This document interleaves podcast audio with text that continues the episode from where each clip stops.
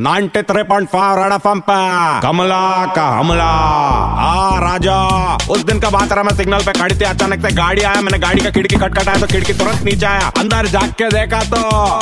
विराट क्या रहा विराट कोहली क्या चावा रहा तो फिफ्टी सेंचुरी मारा, तेरा कोई जवाब ही न रहा। मेरे को देखा, बोला, थैंक यू कमला, तेरा आशीर्वाद से ये सब हो रहा है। मैं बोले, मेरा आशीर्वाद से नहीं, तेरा मेहनत की वजह से हो रहा है। और मैं उसको बोले कि बराबर बोलता है कि कोई भी आदमी का सक्सेस के पीछे एक औरत का हाथ होता है। तो ऐसा शर्मा के वो अपना वॉलेट में अनुष्का का फ़ोटो देखने लगा तो उसका ऊपर और एक हाथ आ रहा। वैसा घबरा गया, बोला, क्या कमला, हाथ का को लगा रहा? मैं बोला, ना रहा मैं तेरे को शाबाश दे रही है तो इतना अच्छा खेलता है तो इंडिया के लिए खेलता तेरे लिए इतना भी नहीं कर सकते, क्या? बोला, थैंक यू कमला। बोला, थैंक यू वैंक यू करने का ज़रूरत नहीं है मैं तुरंत अपना पैटे कट में से दो नींबू निकाली, एक भिंडी दिया उसका हाथ में। बोला की आज तूने फिफ्टी सेंचुरी मारा, इसका रात को बना, अच्छे से खा ले, आज डाइटिंग वीटिंग चढ़ दे रहा। बोला, कमला, क्या रहा नींबू भिंडी में क्या डाइट करेगा रहा है? मैं बोले, इससे ज़्यादा खाना भी नहीं, तेरा फिट रहना बहुत ज़रूरी है। फिर मैं उसका पूछी, कल सुबह पाँच बजे ग्राउंड पे मेरे साथ प्रैक्टिस करेगा करा वो कुन्नस में मेरे को देखा, तुरंत अपना खिड़की ऊपर किया और भाग गया रहा। कुछ भी बोल, आदमी में बात फुर्ती है, इंडिया के हर लड़के उसमें मरती है। कमला का हमला।